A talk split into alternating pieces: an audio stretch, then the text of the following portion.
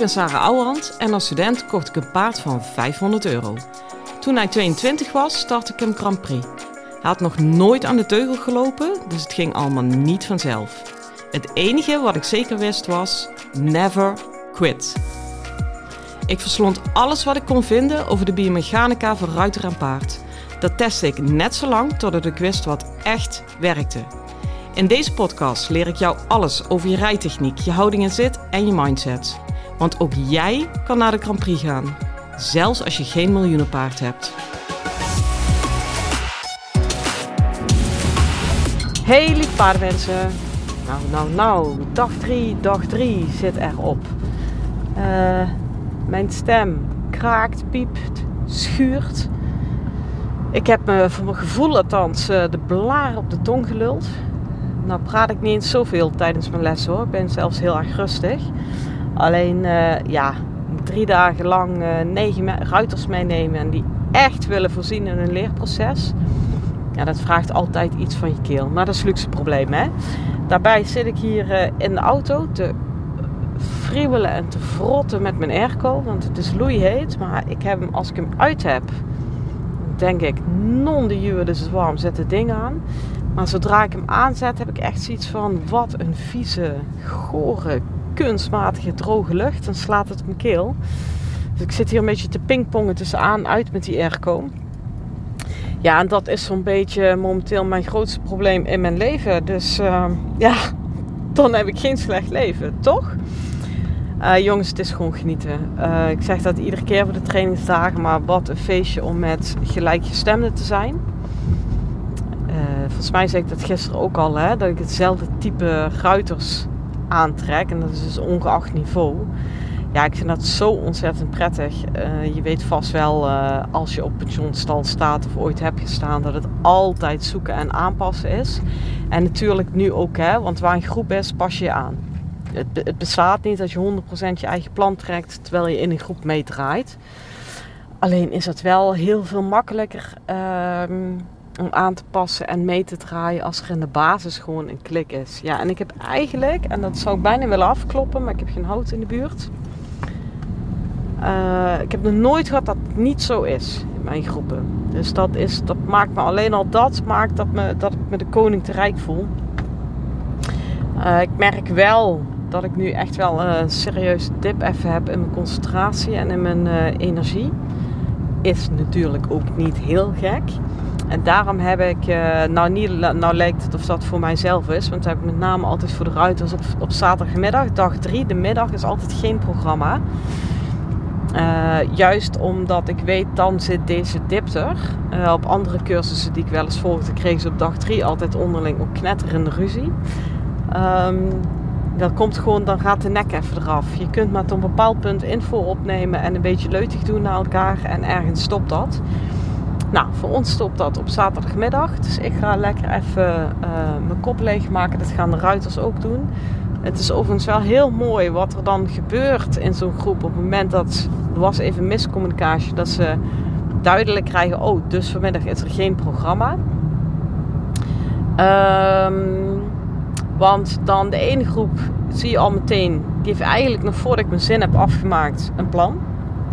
Denk, oh dit of dat of whatever het plan is. Hè. Dat maakt mij niet uit. Als je voelt van ik ben ik doe helemaal niks. Ja, mijn zegen heb je. Als je denkt ik ga die serie nog eens achterstevoren van buiten leren. Mijn zegen heb je ook. Dus daar komt een reactie. En er zijn ook altijd mensen bij, ja, maar hoe moet dit dan? En ja, hoe moet dat dan? En als ze dan merken dat, ze dat er bij mij vanmiddag even niks te halen is, uh, dan gaan ze het in de groep zoeken van ja, zullen wij dan samen zo ook helemaal goed hoor. Maar ik vind het altijd zo grappig om die verschillende responsen te zien. Ja, ik helemaal vanuit mezelf geredeneerd heb altijd zoiets van: oh jongens, serieus, laat me alstublieft even middag met rust. En ik wil hoogstens even bij mijn paard zijn en voor de rest iedereen bek dicht. Weet je, zo zeggen wij dat thuis wel eens ja, sommige mensen zijn gewoon zo'n sociale dieren en die hebben ook die steun nodig. Het enige wat ik dan de groep wel op de hart heb gedrukt. Ja, jongens, weet je, je kunt allemaal vragen stellen en hoe doen we het vanmiddag en daarin allemaal gaan zoeken, of bij mij of bij de groep. Maar en deze vind ik knetterbelangrijk. Jij bent leading in je eigen proces. Dus als jij iemand opzoekt omdat je gewoon tof vindt om gezelschap te hebben, ja, super. Maar als dat is omdat je eigenlijk niet weet wat je met je paard of met jezelf aan moet, ja, dan denk ik, pak dan je kans en ga nou eens echt zelf zitten prullen. Uh, want morgen ben ik er weer. Dan staan er weer negen privélessen uh, op het programma. En dan is juist, ook al loop je vast als je zelf gaat zitten prullen, ja, dat is super waardevol dat je dan los, vastloopt, want dat gaat namelijk thuis ook gebeuren. En dan kan je morgen kan je nog aan je, aan je jasje trekken van hé, hey, als ik zelf vrij, dan gebeurt er dit. Snap je? Dus het levert je altijd wat op. Nou goed, um, ik heb vandaag niet in de baan gewerkt, maar wel op de mat met ze. Eh, een grote watworkshop van 2, 2,5 uur. Nou, 2 uur in totaal. Even de pauze eraf getrokken. En daarin heb ik eigenlijk iedereen begeleid in haar eigen lichaam om zo diep mogelijk haar bekken in te komen. Want goed zitten is diep in je bekken komen. En dat is meteen even onderstreept, onderstreept iets anders dan jezelf je bekken in zitten te duwen. Of op die rug zitten te duwen. Ik weet niet wat ze daar allemaal mee doen. Dat is het niet. Oké? Eh, wat het allemaal wel is, dat, dat gaat voorbij aan deze podcast. Dat, dat is nou net de essentie van mijn matles. Niet dat het een heel groot geheim is hoor. Dat meeste vertel ik daarover wel in deze podcast. Maar ja, die moet je echt voelen. Ik bedoel, als ik uh, zeg ja, je moet rollen vanuit je botten. Ja, dan krijg je natuurlijk wel een idee daarbij. En een hele handige ruiter komt ook echt wel in de buurt. Maar precies in die matlessen geef ik je daar nou een gevoel bij. En help ik je echt rollen vanuit je botten. Waardoor je geen overmatige spiergroepen inzet. Dus ja, in die zin kan ik deze dag niet helemaal met je delen. Geeft ook niet, hè, want er is ook nog iets over voor de live eh, deelnemers dan. Wat ik wel een keer wil benadrukken, en het is een open deur, en toch gaan heel veel ruiters er nat op, dat je echt heel goed mag realiseren, als je het hebt over diep je bekken inkomen, dat bij een overgang terug naar een lagere gang, of eigenlijk uh, als je via een ophouding meer op het achterbeen schakelt, um, dat dat betekent dat op datzelfde moment dat je je bekkenbodem moet openen. En dat kan een beetje paradoxaal voelen, maar dat is echt waar het heel, bij heel veel ruiters uh, op misgaat. Omdat vaak als ze dan een gang lager gaan rijden of ze willen hem op het achterbeen sluiten, komt er een soort knijpend iets in een lichaam. En dat, als ik dat heel concreet maak, uh, uitzicht dat vaak in het bekken. Dan ga je met je bilspieren knijpen, omdat je jezelf uh, naar achter trekt of je bekken kantelt of weet ik veel wat voor onzin je er allemaal bij bedenkt. Um, ja, wacht even, ik corrigeer mezelf even. Het is niet per se onzin, al die dingen. Alleen de vertaling daarvan is onzin. Want als jij je bekken kantelt, heb je mijn zegen. Alleen is er een harde voorwaarde dat jij je bekken kan kantelen zonder dat je bilspieren gebruikt. En dat kan in eerste instantie bijna niemand. En daarom ben ik niet zo fan van die instructie kantel je bekken. Want meestal resulteert dat in knijp je billen samen. En op het moment dat je je billen samenknijpt, in meer of mindere mate, sluit je je bekkenbodem. Dat, dat, dat gaat samen. Je kunt niet uh, geknepen billen hebben en een open bekkenbodem. Dat, dat, dat is één en hetzelfde gebied. En daar gaat het mis. Want op het moment dat jij paard vraagt om mee op het achterbeen te komen, welke opleidingsgraad je dan ook hebt, ook al is het om van draf naar stap te gaan, dan is het in die ideale wereld de bedoeling dat zijn rug boller wordt. Dus die komt omhoog. Hè? En dan uh, met name in een goede piaf zie je dat ultiem. Maar op het moment dat jouw bekkenbodem smaller wordt bij zo'n overgang, hoeveel plek is er dan nog voor de rug? Niet. Terwijl het voelt vaak heel onlogisch in het begin om juist je bekkenbodem en je bekken los te laten als je een overgang van draf naar stap wil rijden of naar het halt houden. Nou, wat mij daar heel erg bij geholpen heeft, is dat ik dacht van ja, weet je, je moet eigenlijk niet denken van ik maak die overgang terug, maar je moet eigenlijk denken in, je zitvleesvlak, bekkenbodem, bekkengevoel, weet ik hoe ze het allemaal noemen dat je daarin plaats maakt voor die rug om omhoog te komen, om in je schoot te komen van onderop. En dat kan alleen als je die loslaat. En daarom heeft juist het doorsluiten naar een achterbeen toe, is het zo ontzettend cruciaal dat dat samengaat met het openen van je bek bekkenbodem.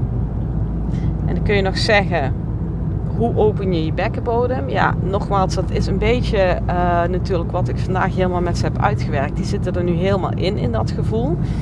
Maar als je een beetje een richting wilt hebben, nou, en uh, ik waarschuw vast, hij is een beetje plastisch, maar jullie kennen me inmiddels. Als je een beetje richting wilt hebben, dan moet je een beetje duwen, zachtjes drukken alsof je gaat poepen. Dus in ieder geval een openende beweging naar beneden toe. Ja, sorry, ik kan het niet min. Alles wat ik anders zeg dan dit is minder duidelijk. Dus dan maar poepen, oké? Um, en dat is juist op het moment dat je die overgang maakt of dat je een keer terugschakelt. Uh, en wat doet het gros? Die trekt in of dat hij moet plassen. En dit heb je misschien al tien keer van mij gehoord. Want ik heb hier al blogs over geschreven, posts over gemaakt, webinars over gegeven. En nu weer, uh, in ieder geval al de tweede of de derde keer dat ik het in deze podcast benoem. Maar geheid dat je nog steeds af en toe hierin trapt. Ik ook. Zeker als ik moe ben. En dat komt omdat onze basisreflex in ons lichaam precies de tegenovergestelde is. Als wij iets moeilijk vinden of dat paard, dit is slecht rijtechnisch, maar voor ons gevoel tegen willen houden, omdat we, weet ik veel, hè, die overgang willen maken, die denkfout maken.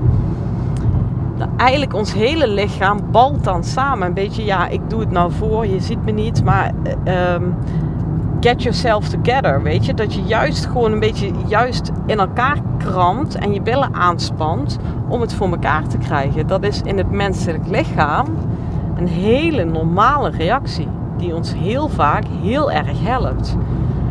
Behalve in het paardrijden.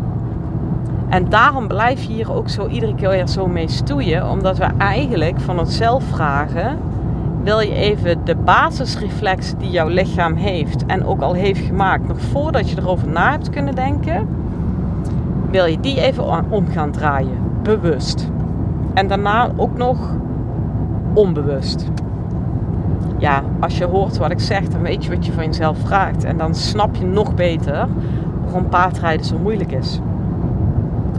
Um, nou, knoop hem in je oren. Op het moment dat je paard op het achterbeen komt, om welke reden dan ook, is het moment dat jij je bekkenbodem opent. Um, ja, als je daar al mee gaat spelen, kom je vaak een heel eind. Jongens, ik ga lekker uh, afbouwen. Ik ga die airco hier. Ik heb hem tijdens deze podcast vier keer aan en uit gezet. Dus ik ga mijn raampje opendraaien. Maar dat heb ik even niet gedaan, omdat ik jullie dat geluid wilde besparen. Ik ga lekker muziekje luisteren en even helemaal niks doen. En ik wens jou een hele fijne dag en veel plezier met je paard. Hoi hoi! Lieve ruiters, dit was hem weer voor vandaag. Waardeer je mijn tips? Geef me sterren op Spotify en iTunes. Dat voelt voor mij als een dankjewel. En geef je paard een knuffel van me.